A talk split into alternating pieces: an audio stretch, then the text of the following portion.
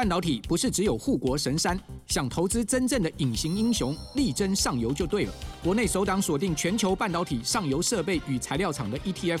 中信上游半导体股票代号零零九四一，带你与科技王者中的王者同行，指导半导体核心财富。二月二十六到三月一号，称王募集，申购速洽中国信托投信与全台各大证券商。投资一定有风险，基金投资有赚有赔，申购前应详阅公开说明书。总觉得说，哎，这个选举也不差我这一票这样子。我觉得很多年轻人都会有这个想法，还要请假，然后返乡投票，甚至还要早起去排队投票。所以以前就是想说，哎，好麻烦哦，就错过第一次的手投的这个投票。但是我后来当了检察官，开始要查办查查贿选的业务，然后开始要关注候选人，才知道其实让好的候选人出来是非常非常的重要，每一张选票都非常重要，所以大家一定要把握自己的手上的这一票，选先。参与人真的一定要投出最神圣的一票。是好，只要年满二十岁，我们就符合选举资格，那就一定要让自己的意见有参与到这个国家很神圣，而且也很难得哦，四年才有一次的这样的大选，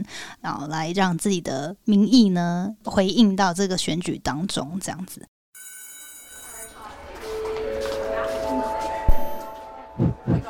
Hello，我是 Janet。你的人生还没有下课，因为我将在这里跟你分享那些学校没教的事。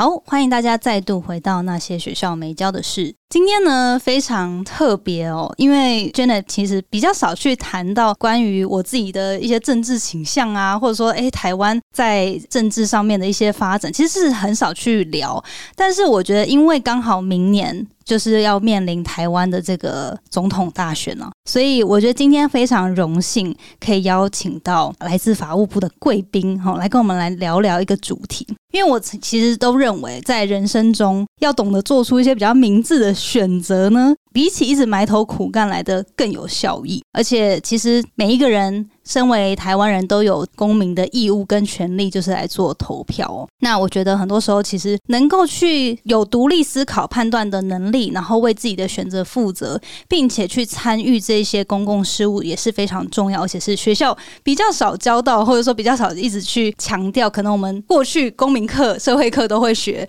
但是毕业之后就不见得有这么多的去接触跟关注。好，那所以我觉得这些权利义务也是非常必要去了解。的那接下来就是二零二三年，其实就剩不到一个月嘛，我们已经要准备迈向十二月了。那在一月份，我们就要迎来下一次的总统大选跟立委选举。那我觉得今天很荣幸可以邀请到法务部保护司的林秀敏副司长来跟我们聊聊关于。呃，我们要怎么样做出这个重要的选择？可以怎么样去帮助自己做出判断，然后甚至是做一些功课？那当我们在执行这个公民义务的时候，在参与投票的时候，有没有什么可以注意的地方？那我们就热情的欢迎我们的来宾。Hello，主持人好，各位听众大家好，我是法务部保护司副司长林秀敏。您好，呃，方便跟大家稍微介绍一下您个人的一些背景，或者说，哎，法务部保护司一般来说在做些什么事吗？好。大家可能都听过法务部，但是对于法务部辖下的保护司的业务可能比较陌生一点。是，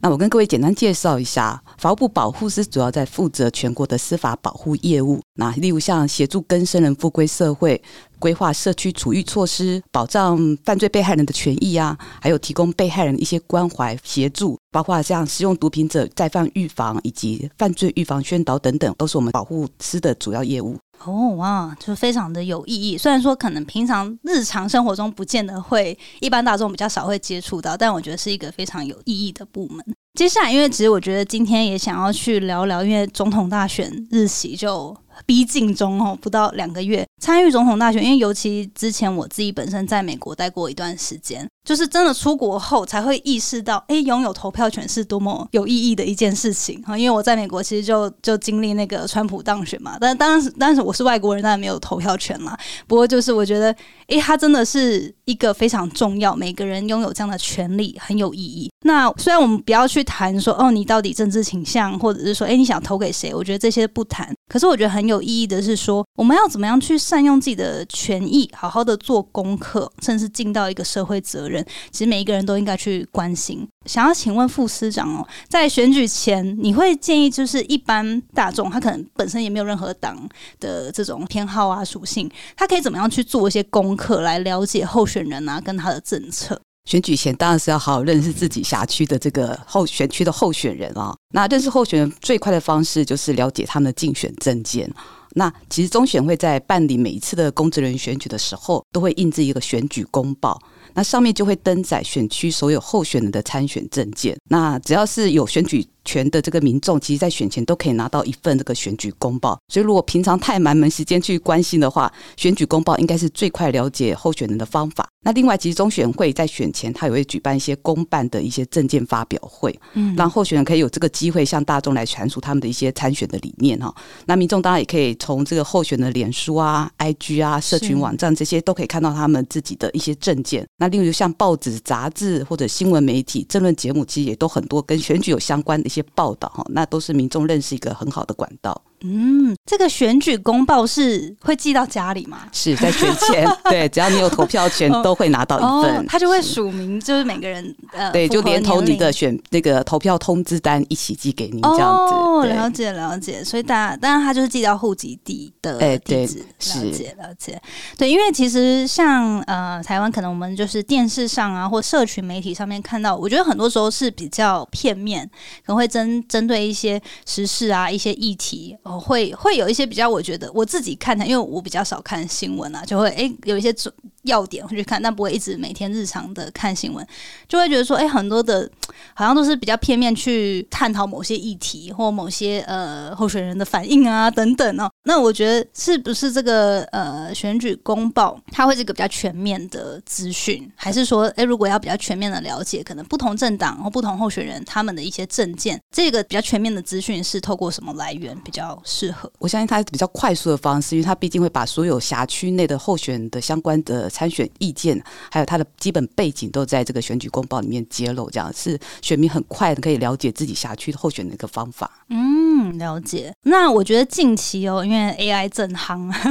然后很多时候其实都会呃，尤其选举前，可能会有一些不法人士去操作一些假讯息啊，发布黑函啊，恶意抹黑等等，然后去影响一些选民的判断跟。公正性。那现在 AI 这么盛行，那个什么 Deepfake 嘛，就是可能就可以把人的脸都换成明明就不是这个候选人，或不是这个谁，然后去去创造一个虚假的讯息。那也想要请问副市长这边会怎么建议民众可以去辨别一些讯息的真伪，那以防自己被误导？这样这部分我先跟各位听众说明一下，什么叫做错假讯息啦。那当然顾名思义，大家可以知道说错假讯息当然就是指不实的讯息或者错误的讯息。那因为从讯息散播的一个动机或者目的来看，他可能有时候是因为不知道他错误而去散播这样的假讯息，对，也有可能是因为为达到某个目的，他刻意的。恶意的去散播一时不实的讯息，但不管是不是有没有动机目的哈，但事实上对一些阅听者来讲，其实他只要收到假讯息，事实上都会影响他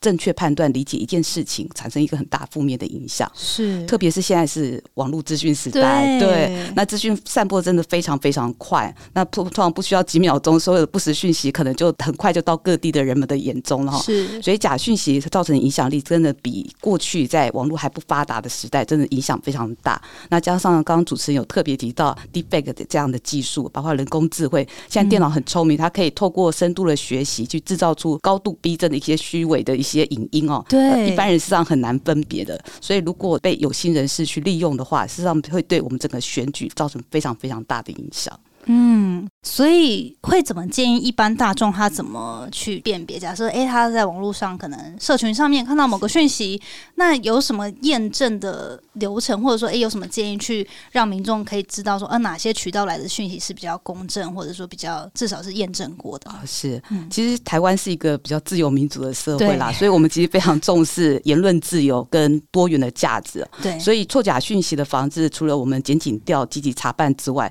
其实还是高度。度仰赖民众自己要提高警觉，要加强自己的辨识能力了。那其实为了防止这些假讯息流窜，其实政府各部门其实都会有一些设置假讯息的查证管道。那对于一些比较影响到国家安全或者跟民众实习相关的错假讯息，那政府单位也都会及时来加以澄清。那其实台湾还有很多跟民间辟谣或者是呃事实查核的机构了，包括台湾事实查核中心，或者是 MyGoPen、兰姆酒吐司、美玉仪呀、Line 讯息查证，还有趋势科技防治达人等等。那这些民间的平台其实也可以帮助民众去辨别或者评估这些讯息的可信度，那民众可以多加的利用。哦，好，那这些刚刚其实我好像有提到蛮多不同的渠道啊，到时候我们可以再把相关的这个连接哦，再放到资讯栏，大家可以去参考。哎，你刚刚有问到怎么影响到国内嘛？哈，是。那其实我本来想说，哎，其实因见不远啦，就是二零一六年美国总统大选，那那时候在脸书跟 Twitter 上面，其实就很多社群媒体大量转传跟一些散播一些不利于这个希拉蕊的一些假讯息，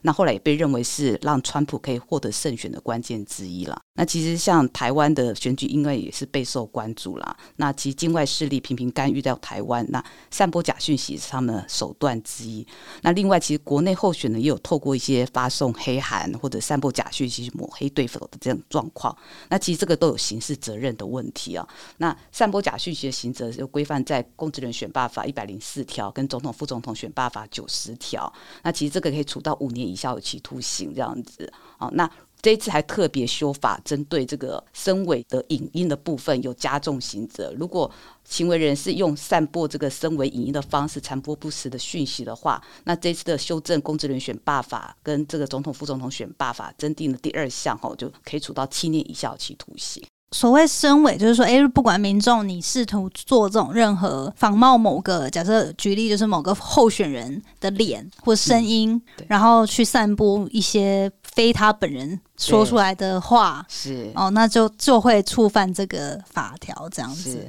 那另外也可以特别讲一下，就是因为这次选罢法特别针对，如果参选人知道说网络上有刊登自己的声伪的影音的时候，我要怎么处理这样子啊？因为这个只要有声伪的影音，其实它就会影响到选举的公平性，对参选人本人其实是很大的伤害。所以这一次的修法特别把这个声伪影音的部分哈，如果参选人发现在网络上有一些流传跟本人有关系的声伪影音的时候，他可以用书面方式去跟检察机关申请鉴定，鉴定说这个语音是不是。被伪造的，那如果经鉴定，哎，确实是有伪造的情势，候选人就可以拿这个鉴定的资料去跟广播电台啊，或者是网络平台，是不是网际网络的服务提供者，请求他在两天内要停止刊播、限制阅览、移除，或者是呃下架这个声音影音，来保障自己的权益。嗯，是是是，所以自己候选人的团队或他们自己也可以这样透过这样的方式去举发，然后说去呃验证说，哎，这些讯息。是不实的，那再做一个澄清。对，纵使没有涉及到影音，其实本来这些网络平台它都有一些争议处理的个流程啊。嗯，所以参选如果发现，哎，其实网络上有一些比较争议的讯息，那其实也可以透过现在有的一些处理机制去要求平台可以移除或者下架，哦，甚至自己来澄清这个事实啊，或者请检警调赶快来调查。那善用这样的下架或者适度的发布新闻，或者是当事人呈现方式，都可以降低整个假讯息的负面影响。是是是，好。那我觉得近期其实新闻上可能也还会看到一些，甚至有些境外势力哦，要要介入选举，然后警方去破获一些选举赌盘啊等等。这个是也是贿选的手段之一嘛？那可不可以跟大家分享，他大概会都是怎么被操作的这样？其实境外势力啊，这次是我们查查会选的个重点了哈。那其实近年来的台湾选举其实备受外界关注啊，特别是两岸关系现在比较紧张，然后攻击也不断扰台哈。其实已经有种种迹象显示，像包括像中共或者其他境外势力，确实有可能哈。比方他透过大量资金介入，或者是散布一些不实的讯息，或者操纵选举赌盘这些方式来干扰我们明年的这个正副总统跟立委的选举。那他的手法包括像透过地下通会去精援一些特定的候选人，或者利用台商啊、公庙活动啊、两岸的活动去支持特定的候选人，也可能他就在台湾发展自己的组织来影响我们的选举。那因为这些案件都通常比较隐蔽了哈，那难度也比较高。但是它危害性确实就更大，因为它可能影响到选举的公平性，也动摇到国家安全甚至社会安定哈。所以这次为了阻止境外资金的介入哈，所以其法务部已经要求加强资金的清查，那也发动了几波这个专案行动，去扫荡这些地下通。通会。嗯，那另外这一次呢，这个也提高了奖金。检举奖金的部分哦，只要是检举介入境外呃是境外势力介入这个公职人员选举的情资哈，最高可以给到奖金两千万哇！对，希望能够鼓励民众来个提供有效的情资来查缉这些境外势力的介入。真的是，所以像这种选举赌盘呐，比如说他会有一些单位，他他就会说，哎，你要赌。呃，是，就是他实际的操作，因为我都不会去关心，对，他对他都是，他是大概会是怎么样的状况？其实这个道理也很简单，其实你就想说赌博嘛，那。以单纯投注或者是玩票性质的选民，那因为他想要让自己的可以赢得这些赌金嘛，他一定会把自己的票这一个神圣的票就投给他自己下注的一方，甚至他会去帮这些下注的这个候选人去强力拉票，对，然后其实就有一点催票的效果。对相对的，对有心来想要利用这个赌盘去操纵选举的人来讲，他也是一样，他可以用赌盘的这个赔率去吸引选民来下注，一样可以达到一个催票的效果，这样就影响到整个选举的输赢结果了。大家真的是比较贪呢，就是选举就好好的选举，明智的判断，不要为了这个就是去参加一些不法的。那如果说假设真的有些民众他参与了这个赌盘，那要是赌盘被查起。他也会受罚，他有刑责，而且这次还特地把它修提高刑责，因为其实本来赌客在公共场所跟公众的出入场所赌博财物，或者是经营赌博网站的，好，他提供赌博场所或者是聚众赌博，他本来就是我们刑法处罚的个呃赌博罪，但是因为刑法处罚赌博罪它不重，像赌客他只处五万元以下的罚金，那经营赌博的业者也只有三年以下的有期徒刑，所以面对选这个选举赌盘严重影响到我们选举的公平性，其实是没有办法达到贺主。的效果，所以这一次在这个六月份的公职人选罢法，还有总统、副总统的选罢法，特别增加一个选举赌博罪。那凡是是在公共场所或公众得出的场所，还包括说你用电信设备啊、网际网络啊，只要你是用选举的结果做标的去赌博财物的赌客哈，他可以处到六个月以下有期徒刑。对，那另外，如果你是经营赌博网站的哈，那可以处到五年以下有期徒刑，并科五十万以下的罚金，都已经提高罚则了。是，是，是，应该要科重一点，贺主。好，那我觉得当然，民众他需要好好自己呃参与选举之前，都要好好的自己去做功课啊，去了解每一个候选人呐，每个党的政见，好，还有他们的这个候选人的一些立场啊、想法等等。好，这是每个人自己的责任啊。呃，不过我就是也很好奇，说其实其实我觉得大家理性上都会觉得说。就是要反贿选，可是可能很多人就不知道说哦这件事情的严重性。那很好奇，就是也想要请副市长分享，哎，为什么国家非常的看重这个反贿选的这件事情，甚至我们在法条上面，哎，怎么样的处罚这些都有特别有做调整，这样。是我特别讲一下为什么反贿选这么重要哈，因为台湾最大的民主价值就是民主政治，那选举又是民主政治的重要基石哦。那民众透过选票来决定当选人呃候选人是不是当选，那其实如果在很高度的民主政治下，民众要决定哪个候选人要当选，其实上是要去看这个候选人证件。风评啊，或者他的服务，所以如果有金钱暴力或者假讯息，甚至选举赌盘介入选举的话，那势必就会破坏我们整个选举的公平性，让本来很优秀、有服务热忱的这些候选人没办法在这样的公平选举中胜出哈，那势必就会影响到我们国家未来发展。甚至哈，其实我们一直讲说，贿选其实就是贪污的开端呐。哦，太多的贪渎案件，就是因为他在选举的时候可能贿选，或者是花费太多金钱，所以这些人当选之后，他不是真的要为民服务，他是想要利用他当选之后的一些政治资源，再去获得个人的不法利益哦。包括他可能当选之后去包工程啊，然后所做的工程也就偷工减料啊，或者他去收取回扣、收受贿赂等等。所以政府要强力反贿选，就是希望能够积极查办贿选，避免让这些不是。任的这些候选人当选之后，让国家反而变成一个贪污腐败的这个走向。是，而且可能一般像以前的我就会觉得说啊，那个谁当选了，这些好像离我们有点遥远。就一般日常生活生活中会觉得很遥远。但是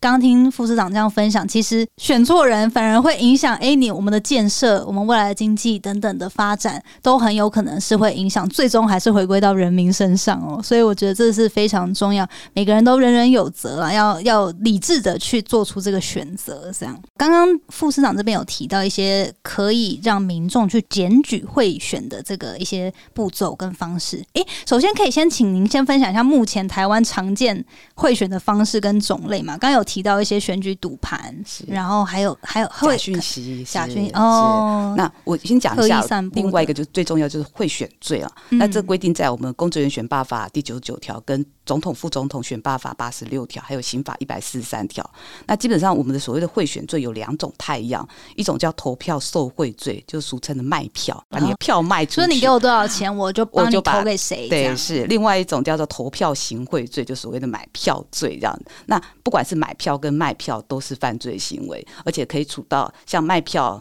卖票罪可以处到三年以下有期徒刑，买票罪可以处到三年以上十年以下有期徒刑。哇！所以大家真的是连玩笑都不要随便开，说 你给我多少钱，我就去投票，很严重哎。而且我们所谓的贿赂或不正利哦，就是说所谓的贿选，不止说你送钱给人家，叫他要求他哎投票支持你，包括像送水果啊、农特产品啊，包括招待饮宴啊，或者是提供免费或支付的非常低的一些国内外旅游哦，甚至说允诺说哎你投票给我就加薪或提供你工作机会啊、免除债务等等。都是可能会构成我们的贿选罪。是是是是，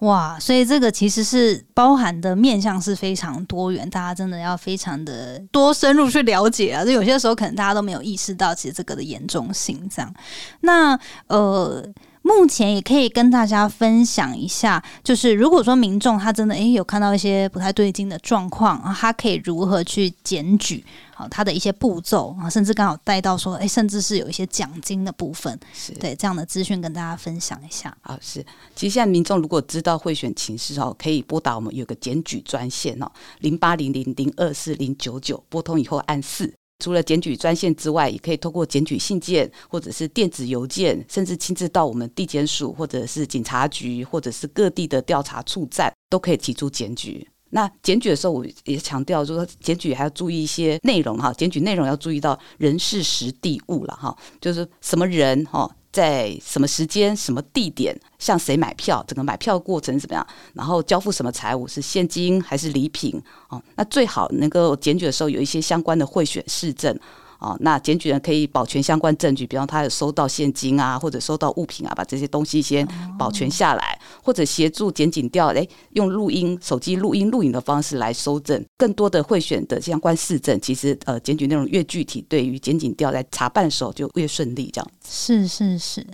那也可以请副市长分享一下，因为我不知道台湾在这个呃贿选这一块，今年是不是真的是蛮严重，还是怎么？有可以跟跟我们分享有没有茶会的一些茶会的一些成效吗？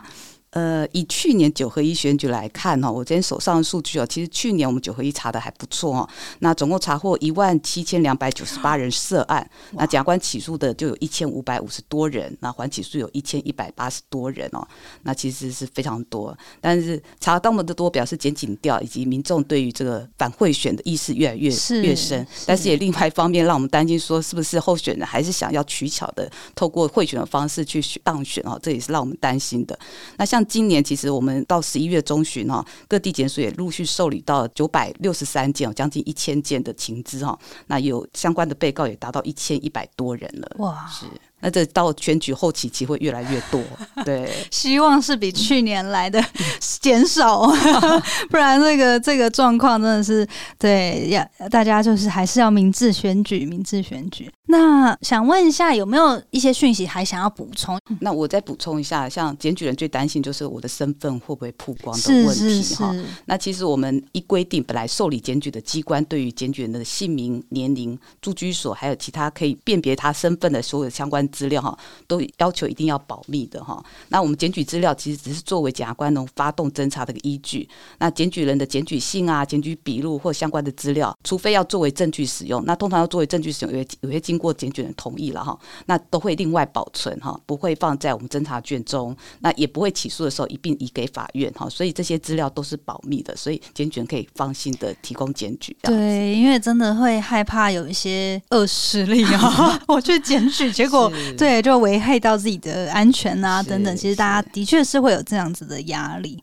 不过大家就是尽量让自己单纯一点啦，就不要去接触那些 状况，这样应该是可以尽量避免。知道贿选情势还是勇于检举，这样能够真的净化我们的选风，对，真的选出选贤与能，选出适当的人。是。那另外再提一下，就是我们检举人也很关心检举奖金到底有多少，对，什么时候可以领到这样子。对，关于检举奖金的部分哈，那如果他是检举这个总统、副总统候选人贿选哦，那因而也查到总统、副总统候选人贿选的话，那奖金可以达到一千五百万元。哇，对，那这次还有立委选举，如果是检举立委选举候选人贿选的话，那也查到立委候选的话，奖金可以拿到一千万元。那即使没有被查到这个总统、副总统候选人或立法委员候选人，但是是他的配偶啊、直系血亲啊、五亲等的旁系血亲或三亲等内的姻亲，甚至他的竞选办事处的负责人贿选的话，也有奖金一百万元。哇，对。那除此之外，这次因为有特殊的类型嘛，包括像境外势力介入选举这部分，也是我们关注的重点，所以这次的奖金也最高可以达到两千万。刚刚有特别提到，那选举赌盘部分也有奖金哈。那我们有疫情节可以最高可以拿到五百万元的奖。奖金。哇哦，等于说他在民众在他日常生活中，哎，有观察到可能有机会，这个是贿选，他就可以透过刚刚说的检举管道，对，跟或者说他的当地的一些警察局，或者是警察局。调查处站，或者地检署，就可以他直接人就去到现场，那提供一些物证，或者提供一些他他收集到的一些把握人事实地物这样子，对对对，好好。那刚刚也提到说，哎，那什么时候可以拿到奖金？对，是。那奖金我们是分阶段领取哦，只要你检举之后，检察官侦查终结，提起公诉，那就会先给四分之一的奖金。等到法院判决有罪之后，又再拿四分之一的奖金。那最后如果法院都判决有罪确定，就会拿到全部的奖金了。嗯，对，是好是，但大家也不要为了奖金就乱回报，然后一定要收集到有相关的这个人，刚刚有带到人事实地物这些举证哦，那那去来。对，不然也不能滥用我们的资源，政府的资源去去查获，其实大家都有很多的人力物力需要投入，这样子。诶，那最后我我觉得我想要也是要补充，想问一下，就是说如果有观察到一些贿选的状态，我们可以去检举哦。那一般如果民众他在讨论交流的时候，我觉得想要探讨，就想要了解一下这个规范，就是说，诶，假设我跟我的朋友去讨论，明年准备要大选了。那就是如果说，呃，我说，哎，我我是可以直接跟他讲说，呃，我对于哪个党的谁谁谁特别，我会支持他们吗？因为我记得好像是说，我们有网络上好像似乎是大选前的几天还是当天就不能再说我要不能公布民调谁。哦，不能公布民调，那是公布民调部分。OK，OK。那如果民众他自己说表态，他想要支持谁，然后是说，哎，也如果他也跟他的朋友说，我觉得你应该支持谁，这些都是 OK 的，都是 OK 的。只要不涉及到金钱暴力对价关系，其实我觉得就是民众有自由意志的表态都是 OK 的。嗯嗯，是。那还有什么其他在选举过程当中，一般大众需要特别注意的吗？首先当然就是明明年总统大选是在一月十三号。那还有没有其他大家可能在这个呃选举当天或选举前务必要做的一些事情或建议？其实我觉得都可以，就多做功课。也可以讲讲这个虚迁户籍的部分，不过通常这个是比较少，也不是说比较少，我应该怎么说？我还是讲一下好了，就是其实幽灵人口也是另外一种比较常见的一个选举舞弊的太阳了哈。那依照公职人选罢法的规定，其实年满二十岁，而且要在这个选区连续居住四个月以上，他才会有投票权。换言之，其实呃整个选罢法设计就希望是真正居住在这个地方的人来决定这个地方谁应该来当选。所以如果有些人他为了让特定的候选人当，当选，然后自己虚迁户籍到这个地方，因而取得投票权。事实上，这样的选举结果就会削弱本来真正在地的有选举权人的那个投票的结果了。那甚至有些候选人他就会取巧，我就虚迁很多人来到这个户籍地之后，然后取得取得这个投票权，就会影响到投票的结果。是那这种通常都会在像比较小型的选区啊，比方说像村里长的选举啊，或者竞争比较激烈，他可能差额彼此之间的这个票数差很票数差很。很少对几百票或几千票，他只要有虚迁户籍的人来支持他，可能就会侥幸的当选，所以它是一个不公平的选举哈。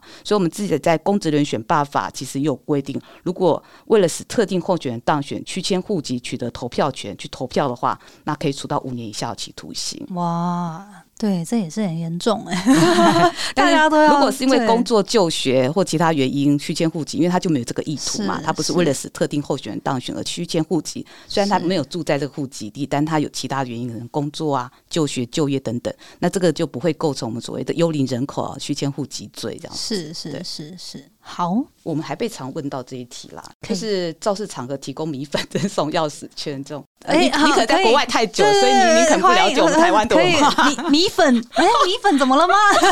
好，这这这可以跟大家分享。台湾的选举都会有一些造势活动，对，那造势活动就会有提供选民哎米粉啊，然后贡丸汤啊，对对对，然后可能会赠送一些小纪念品啊，钥匙圈啊，或者是原子笔之类、面纸之类的。对对对。那我们最常被问到说，哎，那这些行为会构成贿选？对，那可以澄清一下，原则上是不会啦，哈，因为我们目前在整个法院的见解很清楚，就是我们所谓的贿赂或者不正利，还是要考虑说有没有超过我们社会正常的礼数，有没有会动摇到一个人投票意愿这样子啊？如果只是吃一碗 对，所以如果是为了选举，对，为了选举造势去提供适度的茶水啊，或者是炒米粉啊，或者贡丸汤之类，那基本上不会。那包括像这个造势活动，可能会提供一些简便的衣帽啊，比方说，哎，这个背心啊。啊，运动帽啊，那上面可能都写着这个某某候选人是他的这个竞选的号次这样子。那这些都是一个这个为了造势活动的东西，但基本上不会认为它是构成贿选的贿赂或者不正利益这样子。我记得是不是如果说候选人他要赠送一些礼品，他有一个好像三十块以内。对，早些年我们法务部确实有公布一个，哎，你的竞选文宣不要超过三十块。对，那其实这是还是一个参考的。是。的啦，它不是绝对的，通膨有点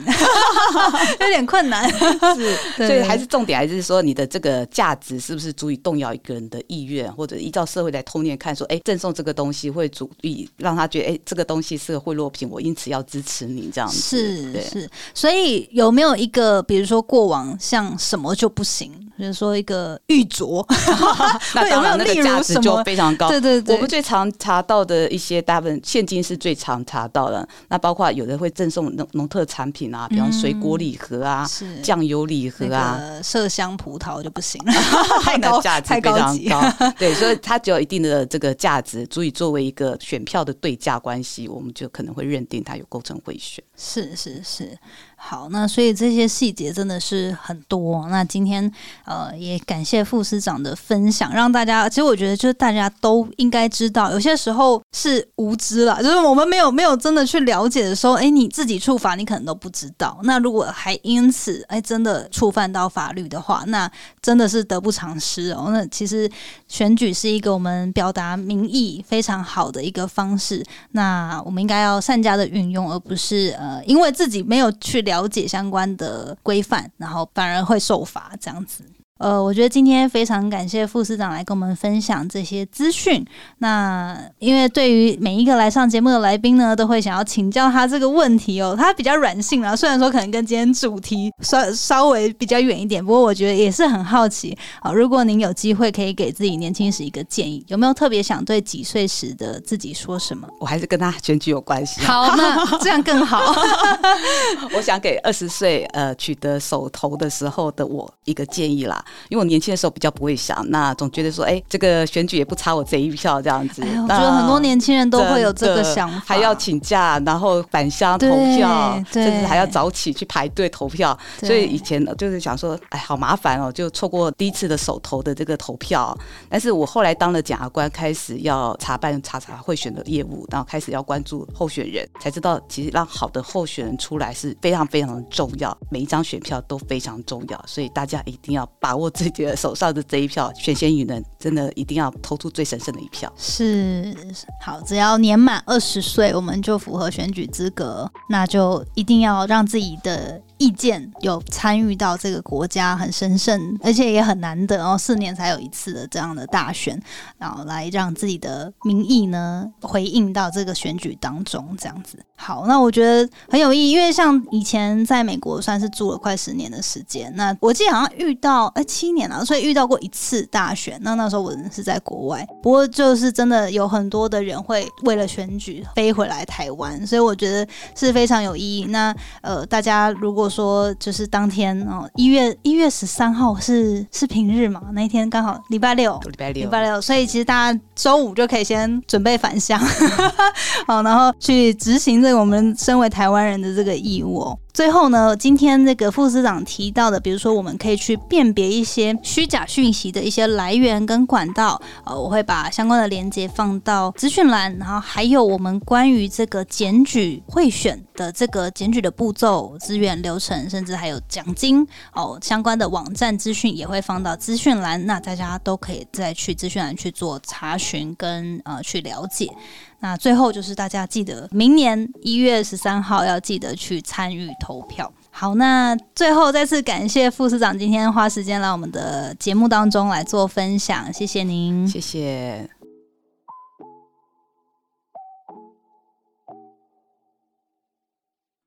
谢谢你今天的收听。如果喜欢今天的节目，欢迎你到 Apple Podcast 帮我打五颗星给予鼓励。希望收到我更多的分享，你可以在 IG 上搜寻 Janet Lin，我的账号是底线 J A N E T 点 L I N 底线。所有的详情都可以在资讯栏中找到哦。那我们下次见喽，拜拜。